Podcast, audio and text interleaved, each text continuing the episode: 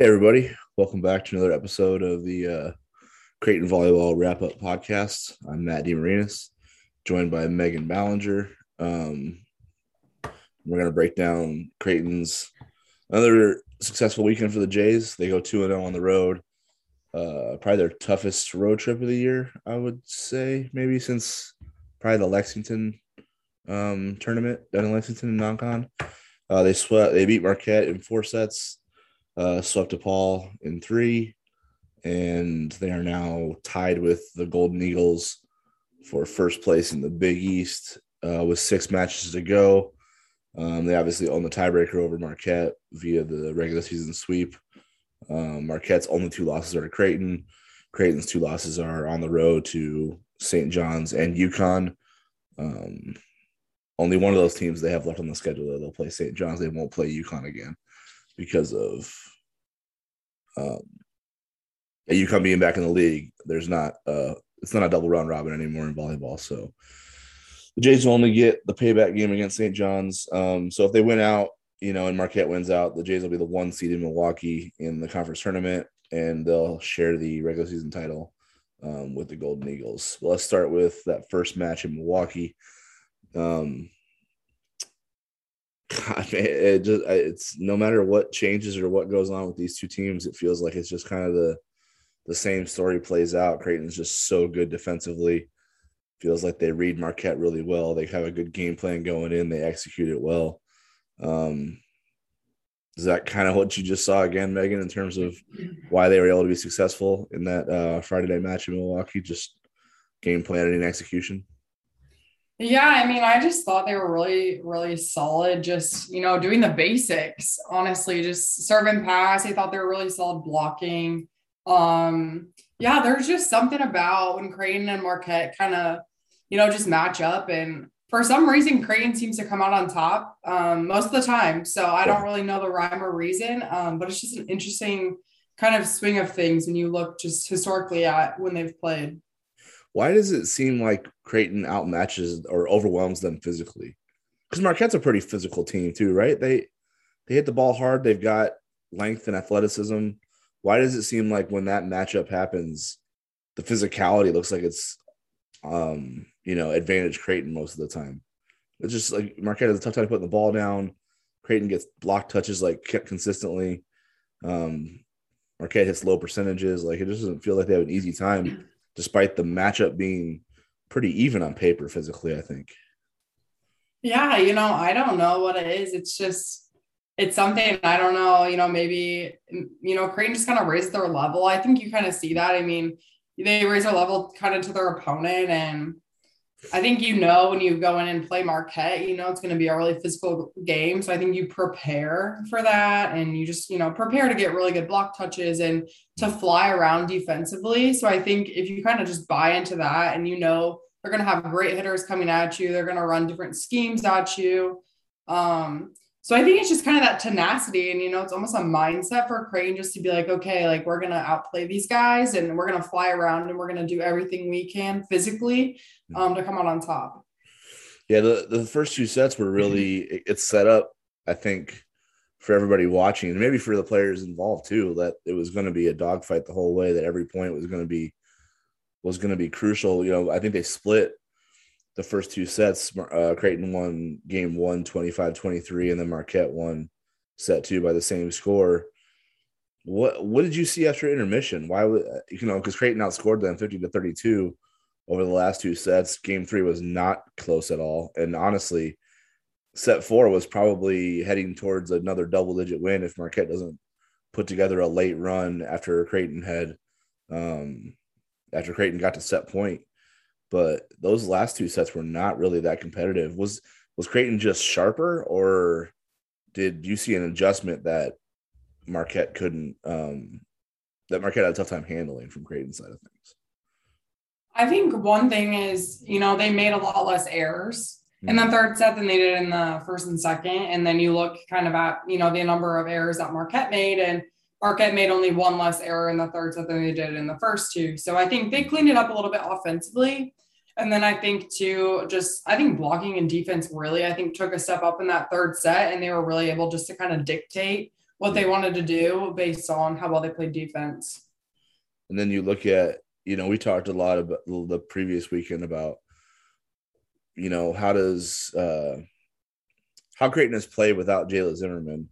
They didn't have to do that again this weekend. Uh although I, I gotta say, I think Creighton uh did a little gamesmanship coming into the weekend because normally when they do the Instagram takeovers for those weekend road trips, they'll hand it to a player who's either not going to play a bunch or is not going to play at all. Like you'll see Kiara Reinhardt do a lot of IG takeovers, or you'll see like Ali Van Ecker and Abby Milner, like kind of the reserve group will take over the Instagram feed for the weekend. They handed it to Jayla going into this weekend, and I thought, okay, that's probably a sign that she hasn't practiced all week and isn't ready to go. And it's just let's just let the senior have a have a chance to you know interact with the fans over the weekend um, if we think we're going to get her back. And then she's in the starting lineup, and I felt like that was mm-hmm. Creighton. That was being Creighton was being a little sneaky there, you know, by putting her in the starting lineup after letting her be, do the IG takeover. Um, and in games three and four, she was insane. I don't think I expected her to be that good, even though she is Jayla Zimmerman. But I mean, like mm-hmm. 13 kills on 22 swings, only one error, um, 11 digs. Like, it, were you uh, even even knowing Jayla personally? Were you surprised how uh how good she was in her first match back after having you know two weeks on the sidelines, basically? You know, no, I'm not surprised. Um, you know, I think that's it's good and it's good to see from her and you know, sometimes rest can do you wonders. Okay. Um, you know, and just getting a break from it and, you know, kind of working your way into it again and feeling fresh and good. And hopefully, you know, that's kind of a product of, you know, her feeling really good and just physically being ready to go and, you know, can hopefully play in all the matches here um, towards the end of the season and then into postseason. So, no, I'm not surprised, but it was really good to see those numbers from her. And, I guess I wouldn't say that's typical of somebody coming off a couple weeks, um, right. not playing so much, not practicing, but um, not surprising just because of the way that she impacts the game and you know how just what she does for her team. Yeah, I it's I'm, I was surprised. It's it's kind of, well because it's, it's just remarkable. Like I don't think I mean Marquette's not an easy team to do that to in the first place. I think is my point of view. So maybe they didn't game plan for her. That was their mistake. But it, you know, for her to be that good in the most important sets of that match, coming out of the intermission and just basically playing error-free volleyball. You know, she got kills from the back row again. She got kills from her left side, typical left side. She got kills out of system, in system. Um, yeah, I don't know. It, it's part of the whole thing where I, I've I hope she comes back next year because I feel like a lot of people, maybe including myself at some points, have taken her her her abilities for granted a little bit just because she came in, you know, behind that Jaylee Taryn class um, and didn't, you know, she didn't take off as a freshman. She kind of had to wait her turn. So, uh, you know, her career arc has kind of come in, you know, that sophomore, junior year. And now with the way COVID kind of interrupted her junior year a little bit, it wasn't a full, it was like a spring season. It wasn't a real actual fall, you know, an actual mm-hmm. grind. So, um, yeah, just and then the injury happened this year. So it's like, man, you just wish Jayla could get like a full run at like an upperclassman season and let it and let it rip, you know. And she did it on Friday. She was incredible. I mean, I don't know. I don't know if if if they win at all without her. I mean, I felt like they could win without her in that match, but the way she played and how dominant she was in sets three and four, you you look at that and that's how dominant Creighton was. So it's almost like they followed their leader on that one, right? Like as she went, they went, and you know, um, it seemed like the match, like once once Jayla got going, Marquette didn't have an answer for her because they probably maybe they didn't even expect her to be that good the first time back, and maybe that it caught them off off guard as well but it just felt like you know as Jayla went, Creighton went in that match, and um, it was a big one for the Jays. We talked about it last week why this was a big one for them, but you know it's it's she's a, she's a she's a great one for sure, right? Yeah, for sure. And you know, it'd be interesting to be you know kind of in Marquette's shoes and just kind of see how they did prepare. And I'm sure it threw them a curveball, you know, and they're like, oh, she's in the starting lineup all of our past matches from the couple weeks that we've watch, you know, she hasn't been there. So she does just change kind of the makeup of the team. Um, so it's just awesome to kind of see too, just the parity that they had again. I think, you know, I think Annika got a lot of attempts that maybe she hasn't really earlier in this season. I think she really kind of showed out and did really well. Um, so I think overall, I think they got a lot of people involved and that was really helpful. So Jayla didn't have to carry, you know, such a huge load. I think they really spread it around nicely. Did you feel like this was one of Kendra's better matches of the season too? I mean, from a number standpoint, it certainly looks that way. A 40-20 match for a setter is really good, obviously, but you know, she she had she took 15 swings. So like I know you've been talking about that in terms of you want your setter to be really aggressive when she's at the net because it opens everything else up for the hitters and makes their job so much easier. If if Marquette actually has to account for her by putting numbers in front of her um, in terms of what that isolates for your own hitters. So she goes six for 15, only commits one error.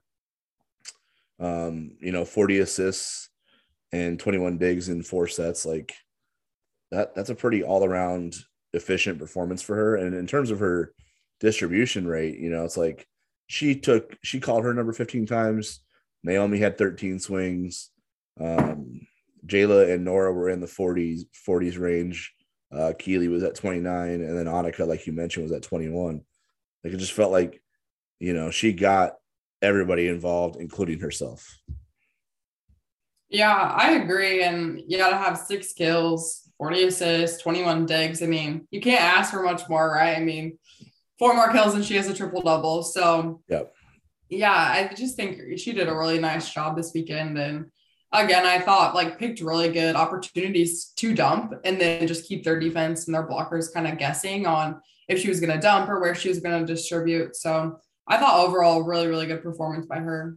Is not have you know was not having Jayla for the last three matches um you know, you probably don't ever want to like not have your best player available. But if you're going to have, if you're going to lose her, you know, having to face Providence, Villanova, Georgetown, who are, you know, they're not the they're not world beaters. Um, so Creighton can match up with them still without Jayla.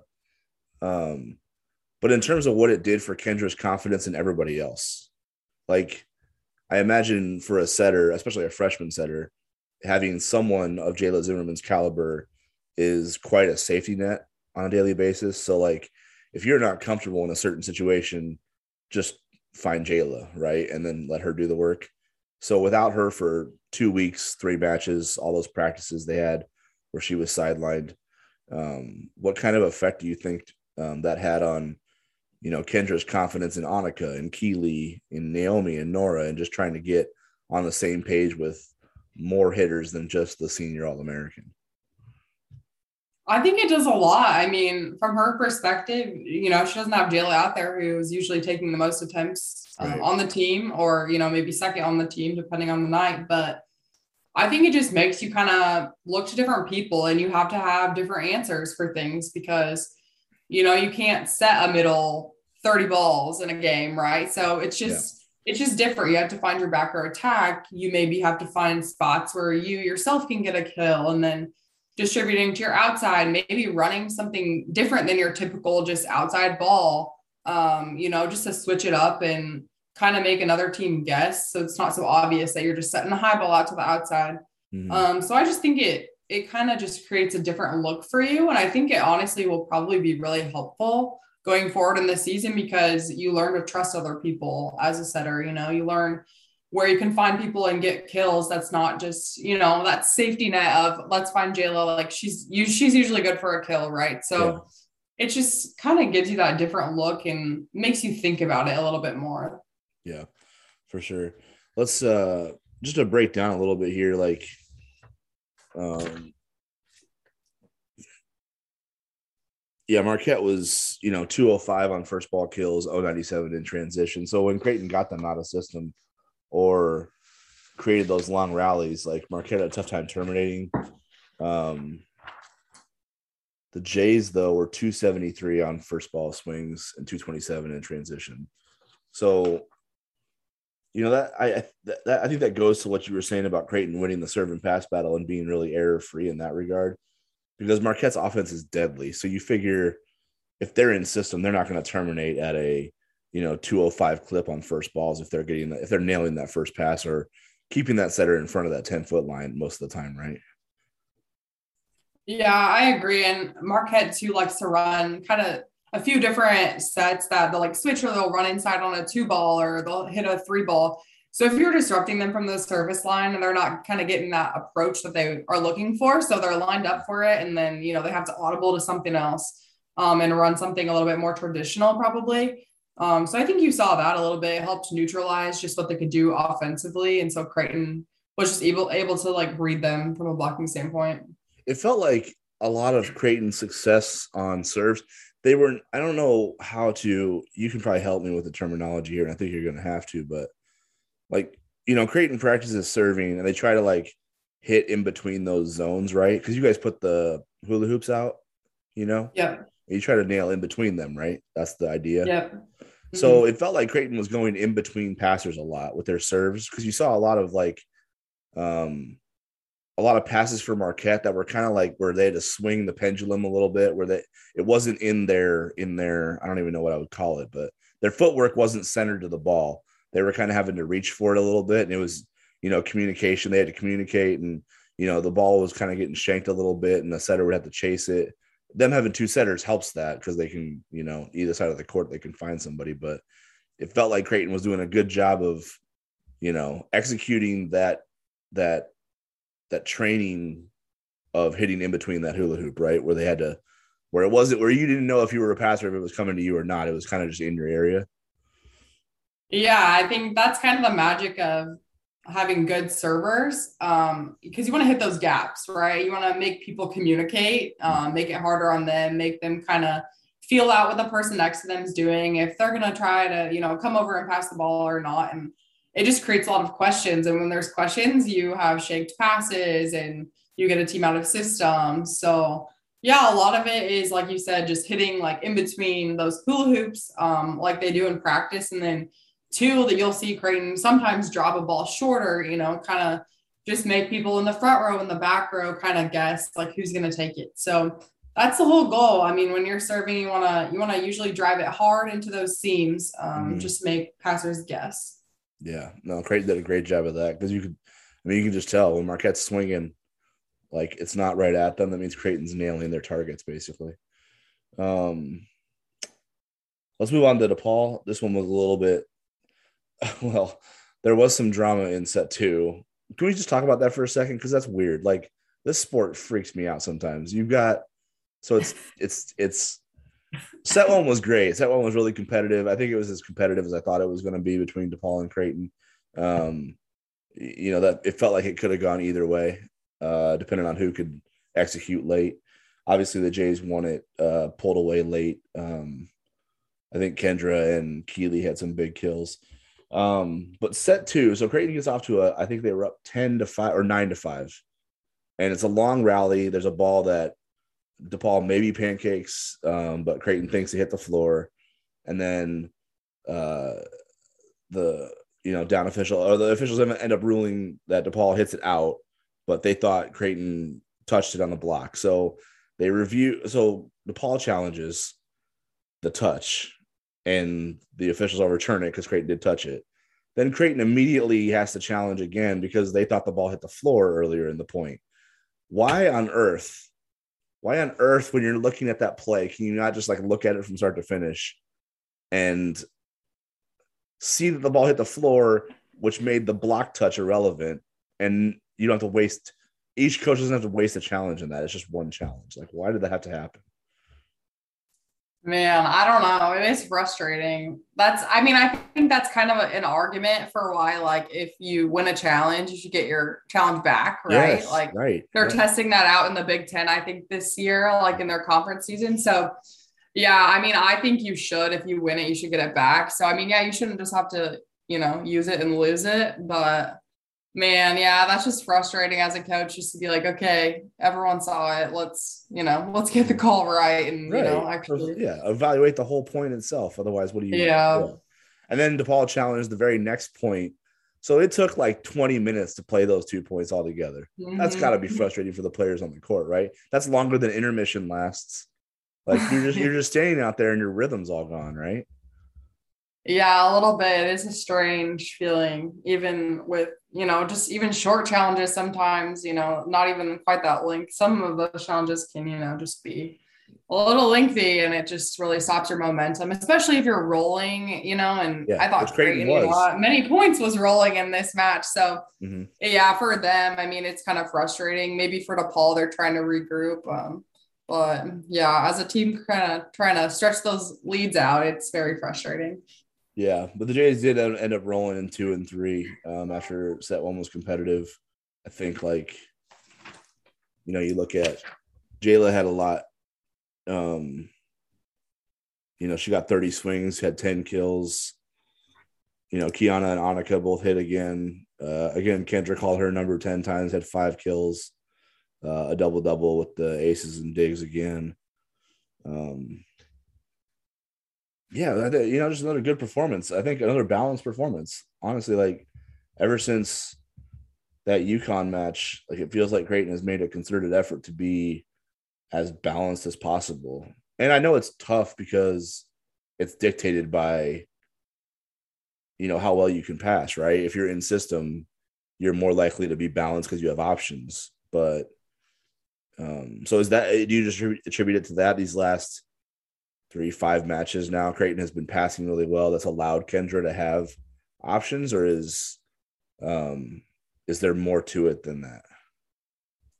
No, I think that their their serve and pass game is definitely, I think, the foundation of just being able to have parity. Um, but I think too, um, you said after that, you know, UConn match, they really, I think, have made a concerted effort to just have parity and you know, for Kendra, I think at times she's maybe choosing not to set the easiest set, right? Or just, you know, mm. the basic set that, you know, the easiest choice.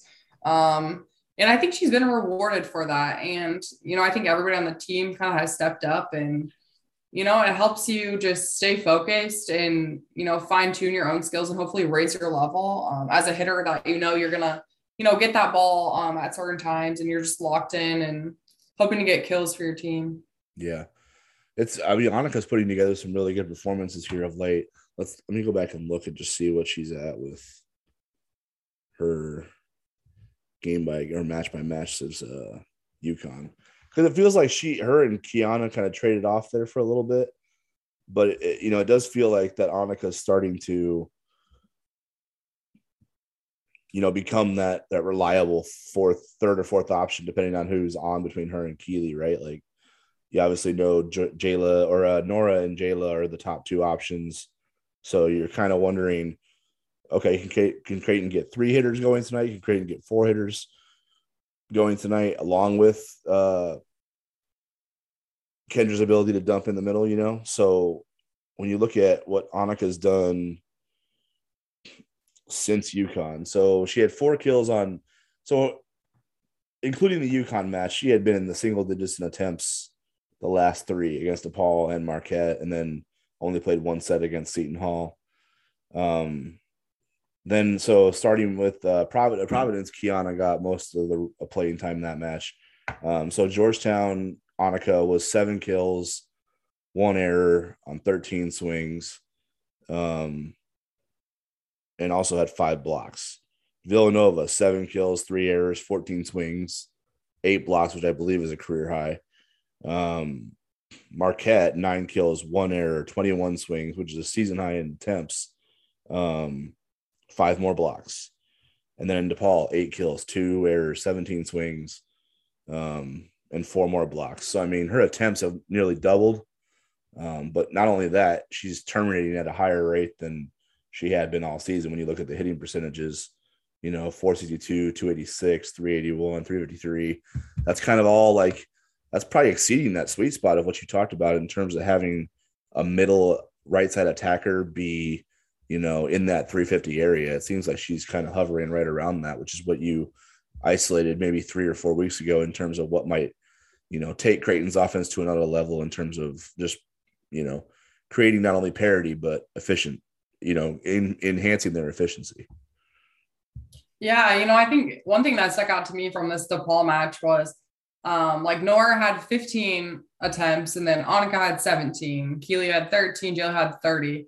Um, so I think it's just kind of unusual. You know, typically you'd see Nora up there with a ton of attempts, but mm. you know, for the in this match in particular, um, Annika had a few more um, than you know Keeley had, maybe a few more than she's been getting. So just it's good to see. You know, it's not going to be Creighton every single night is the same, right? I mean, it just makes yeah. it harder for right. teams that are scouting. I mean, you look at the Marquette match and you look at the DePaul match, and the attempts are different. So the attempts are different. You know, kind of who's going where is different. And um, for Annika, I think you know she runs that slide really well, and I think that's really helped Creighton's offense. And she's somebody who um, you know, they had been working on running that slide and just making her a really good, powerful slide hitter um, for a couple years now. And so it's really, yeah. it's really good to see that pay off and see her have really good success at that.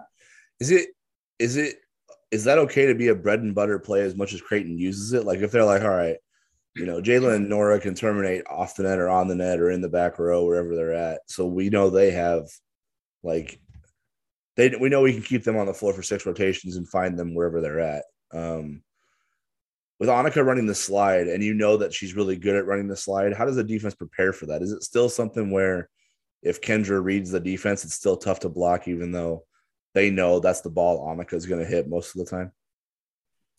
Um, I would say that a, a slide is pretty hard to block, honestly, just because of the trajectory of it. Um, just the way that your middle will chase the ball out to the pin and kind of rotate in the air. Um, that part of it just makes it kind of difficult, um, especially if she has both shots. So she can hit, you know, sharp cross, deep cross, line. I think Annika is somebody who tips really well, short mm-hmm. over the block too.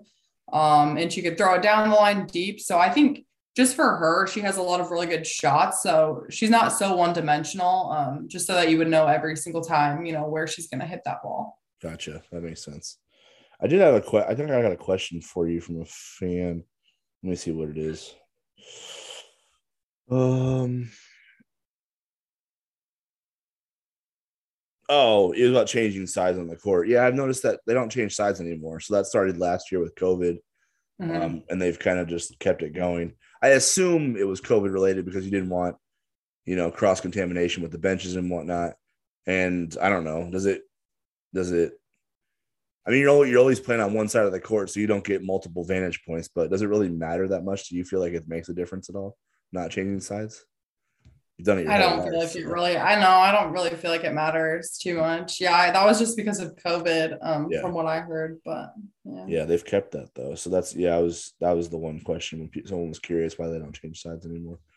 I don't know if it really affects anything. I haven't really noticed. Uh, hmm I don't know. If anything, you think your rhythm will get better because you're you're you're you get adjusted to the sight lines more as you go along. So you're probably like better in three than you are in in in one, right? Because you're just used to everything at that point.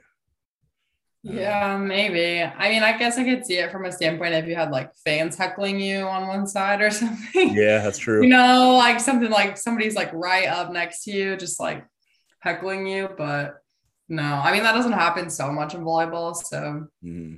you know what I thought was going to be interesting is Creighton has the new uh, video board at DJ Sokol Arena, mm-hmm. and like the first couple practices because they started out training at the Ruth a lot before the season started, and I think they only had like a handful, maybe like two or three before they played Iowa State in the exhibition match. And I think the video board was a little jarring at first because they were hitting into it and it's so big that and then the camera obviously shows you. So you like can't help but like look up at yourself and see what's going on there. So i don't know if that threw the players off at all but i mean that match was insane. Um and Creighton's played really well at home all year. So i don't think i think they've gotten gotten used to it a little bit even though they have to hit into it every time. Um, the one thing that has changed and i don't know if this was intentional or not but like that first home weekend uh, the camera operator, like I think the feed that that the video board was on was like showing the feed that everybody was watching at home. So in between points, the camera would zoom in on Coach Booth, kind of like where she masks her face from the opponent and gives instructions to the team. But they would show yeah. that on the video board. So the like Illinois after a while was starting to look up at the video board in between points, and I'm like, they're just showing her exactly what Kirsten's saying. I was like, that's kind of funny. I don't think they've done that very much since, so they caught on to that a little bit.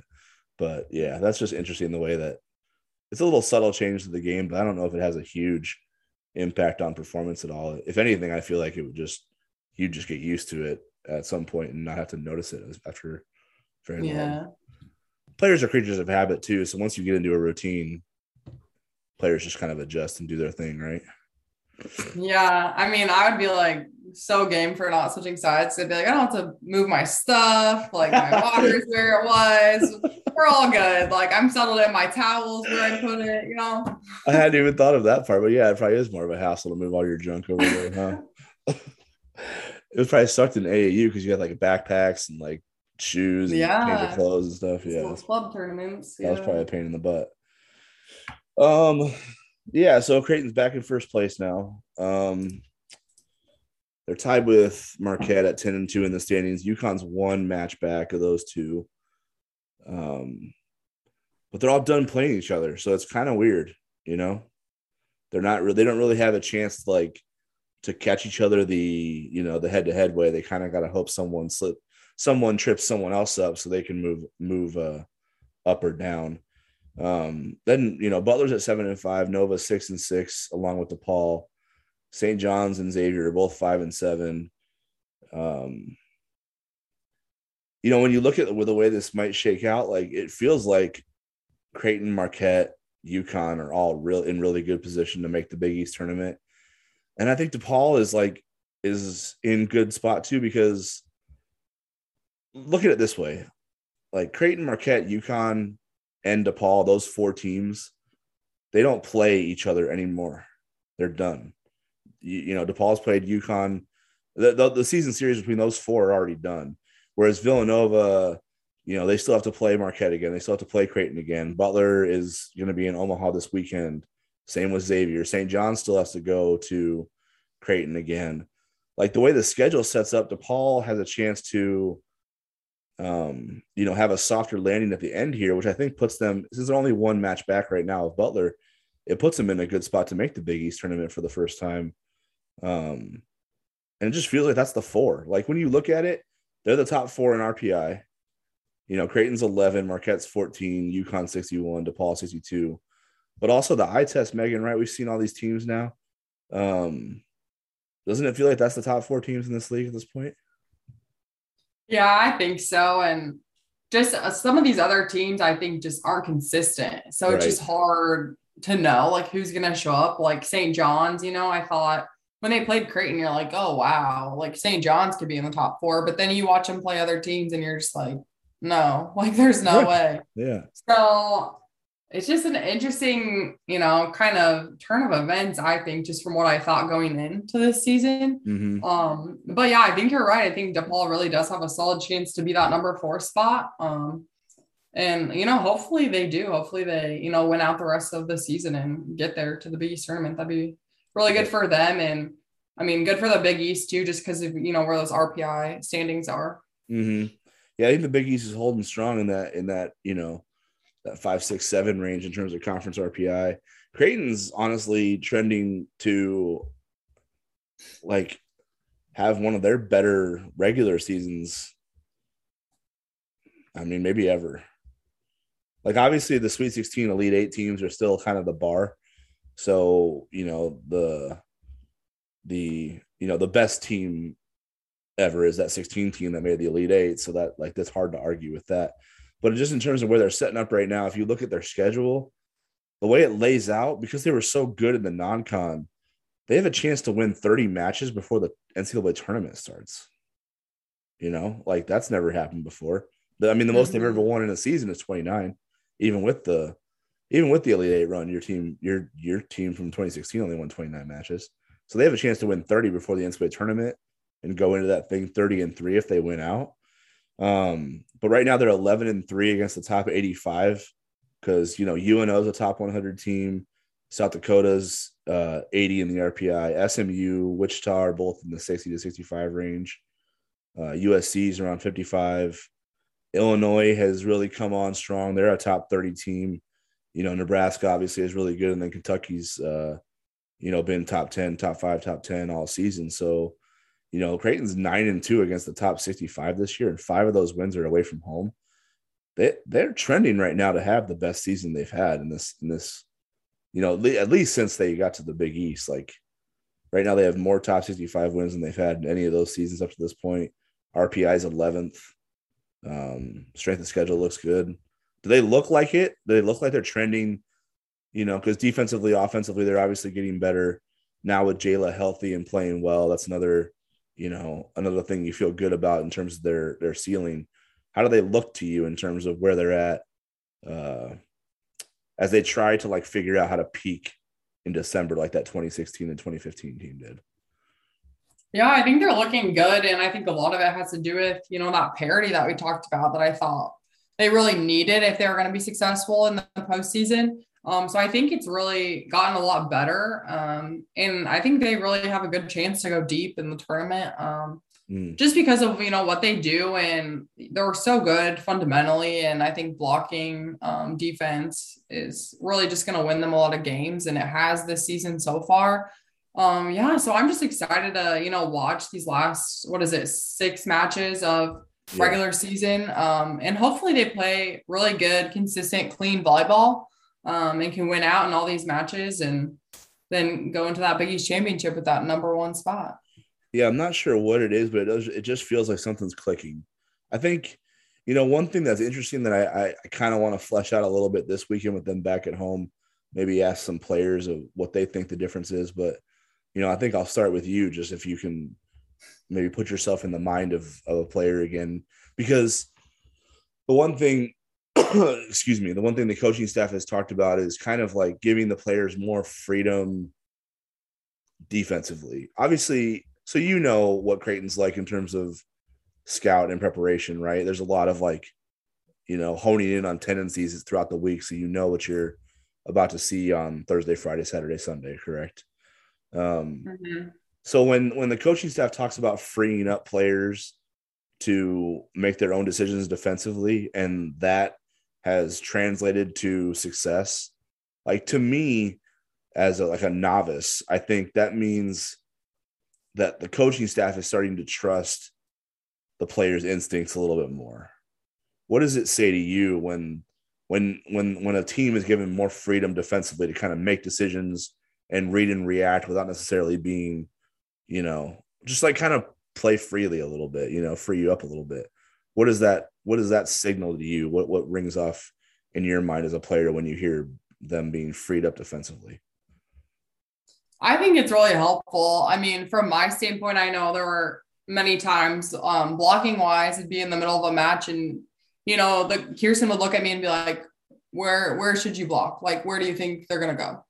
and you know she just kind of like let me determine like where I wanted to go or if I thought I should cover the middle or cheat outside or go to the right side. Mm-hmm. So I think it just shows that trust. And I mean, you have players who have played years and years and years of volleyball. So I mean, they can read and they have good instincts. Um, so I think it's just really helpful and it kind of just allows you to take the read in the moment and just go with it and trust your training and ensure that you know you can make that move if it's blocking or if it's defensively you know diving to your right or left or you know cheating up for a tip. So there's just a lot of you know helpfulness in that just because you know maybe the scout says oh this girl hits you know sharp cross but maybe you read something completely different. If you go to the spot that you scouted and she hits it the opposite of where you went you know you're kind of kicking yourself for not being like ah oh, well mm-hmm. i should have gone with what i thought right? Not with what the scout was Mm-hmm. Um, so I think there's a lot of instances where it can be really helpful. Um, obviously, if you make the wrong read and you're just out there kind of guessing and not sure,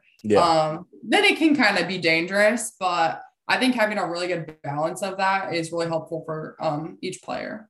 But if if if the results are translating, does that build the team's confidence? Because it's like you said, at, at some point in your career, you felt like you understood who you were as a player better than anybody else, right? So you know when a coach asks you what you should be doing, you're confident in your response, right? So like right now with this team, with the way they're playing, um, since that moment, whenever it was where the coaches made a, a concerted decision to say, hey, let's just like let's let's not be as robotic out there and as scout centric and like let's give them the tendencies, but let's let them react to the match itself.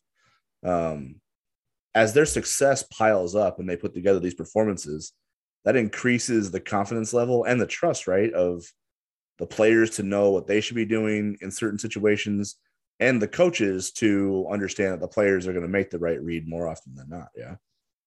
Yeah, definitely. I think it just builds confidence, you know, for the coaches and for the players and um, just letting players, you know, kind of do what they like feel is right. A lot of times, you know, is going to end up um, with some good success. Um, so I don't think you can go wrong. And as long as you, you know, go about it in the right way, um, I think it's really helpful. Yeah. I mean, they, certainly, as they, I mean, they've recruited a high level of volleyball player every single year. Like the recruiting classes have gotten better. You figure you're getting, you know, it's not just a physical talent, but there's some volleyball IQ involved with these players too, right? So, you know, we know Jayla's got a really high volleyball IQ. Um, and you know Nora and Kendra are coming along, but the coaching staff has liked what they've, you know, what they they think they have high volleyball IQs as well. So if you feel like you have a, you know, a team that is, you know, has good instincts, you should you you feel like you should be able to trust them more to play play freely and be mistake free, right? Because who knows, even if you're like trying to be so um ABC about it, you might be more mistake prone because you're just not you're just not like loose. You know you're tight you're thinking um, you're not reacting as much because you're trying to think about okay here's the rotation that's on the floor right now. What are their tendencies out of this? Who do they like to go to here? What should where should i line up? You know you're not really you're not really playing the game. You're just kind of playing the the, the stat sheet at that point right? Yeah and i think that's why like as a player, you'll sit and scout, right? And they'll kind of tell you um, very specifically, like where they tend to hit or, you know, where their defense tends to be set up um, and that sort of thing. But yeah, when you get out to a game, you just, you have to play freely. And then it's your coach's job, really, like maybe to remind you every once in a while. And in yeah. the back of your head, you can be like, okay, like I remember that in scout, we talked about that. But I'm not, I'm not out there like, you know, calculating like which specific angle this girl's going to hit every time. You just, you can't think that much. Like mm-hmm. you just have to almost not think and just play. And a lot of times it'll turn out better. For sure. Yeah. I mean, it, it looks like that the way they're playing right now. Cause honestly, there was a moment there where it just looked like it wasn't very, it wasn't consistent from match to match. Like there would be some where they played really well, some where it looked like they reverted back a little bit. And as we were trying to analyze it, we're like, well, are they playing up or down to their competition, or is there something else going on? You know, are they just not finding that rhythm that they have uh, normally find that they normally find in October? Um, but now it seems like they've hit a stride. We'll see if it carries on, but it, you know, I, it coincides with that bit of like just freedom that they were given to just be volleyball players, and the results have translated right ever since that UConn match. Where again, that one honestly there was no instant replay. That one could have gone either way. Like it wasn't like Creighton got rolled that day. So it's it's still like other than the Nebraska match, there isn't a match where Creighton has gotten just pummeled.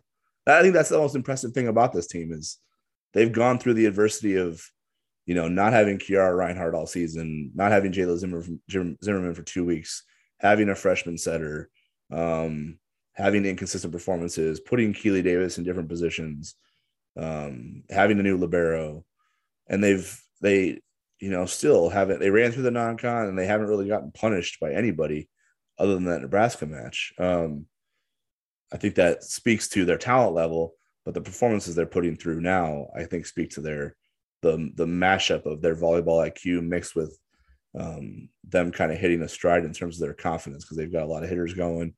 Uh, Kendra's playing better than ever. They have Jayla back now. Like I think this is it'll be interesting to watch these final six matches going into the Big East tournament and into the NCAA tournament to see um, if the trajectory continues to go up because you felt like this team had a lot of potential, right? I mean, just based on the talent level that they have been accruing over the years, um, it, it, you feel like the bar is just going to naturally raise itself because the talent in the gym, you know, gets better year after year, right? Yeah, you know, I think competition is um, really good. And I think you see that um, a lot of people, you know, maybe could be playing, um, but yeah. there's a lot of com- competition in that spot, and you really have to earn it and um, play really well. So it's good to see, and I think it makes everybody better. Um, yeah, so I just think it'll be fun, and you know, hopefully everyone can stay healthy. Um, yep. You know, that's a big thing going into the postseason. Um, but yeah, I think it'll be really fun just to watch and kind of see what they can do. Cool. Well, uh, we appreciate uh, everybody for tuning in as always. Um, sorry this one came a little bit late, but still got to talk some volleyball, so it was fun. Um, yeah, this weekend Creighton hosts uh, Xavier and Butler. I actually don't have the schedule in front of me, so I don't know what happens first, but um, yeah, get up to DJ Sokol Arena this weekend, watch the team. Um, there's a lot of things going on. Men's soccer's got a big home match tomorrow. Uh, basketball teams are starting to roll up, but and you know when basketball starts, that means volleyball is getting into the big matches of the season. So get out to DJ Sokol Arena, get to watch this team at home. Uh, they're playing really, really well right now at a really high level. Um, they get Xavier Butler to start off their final six matches of the regular season as they chase down another Big East regular season title. Um, yeah, for for Megan, I'm Matt. Thank you for tuning in. We'll talk to you guys again next week.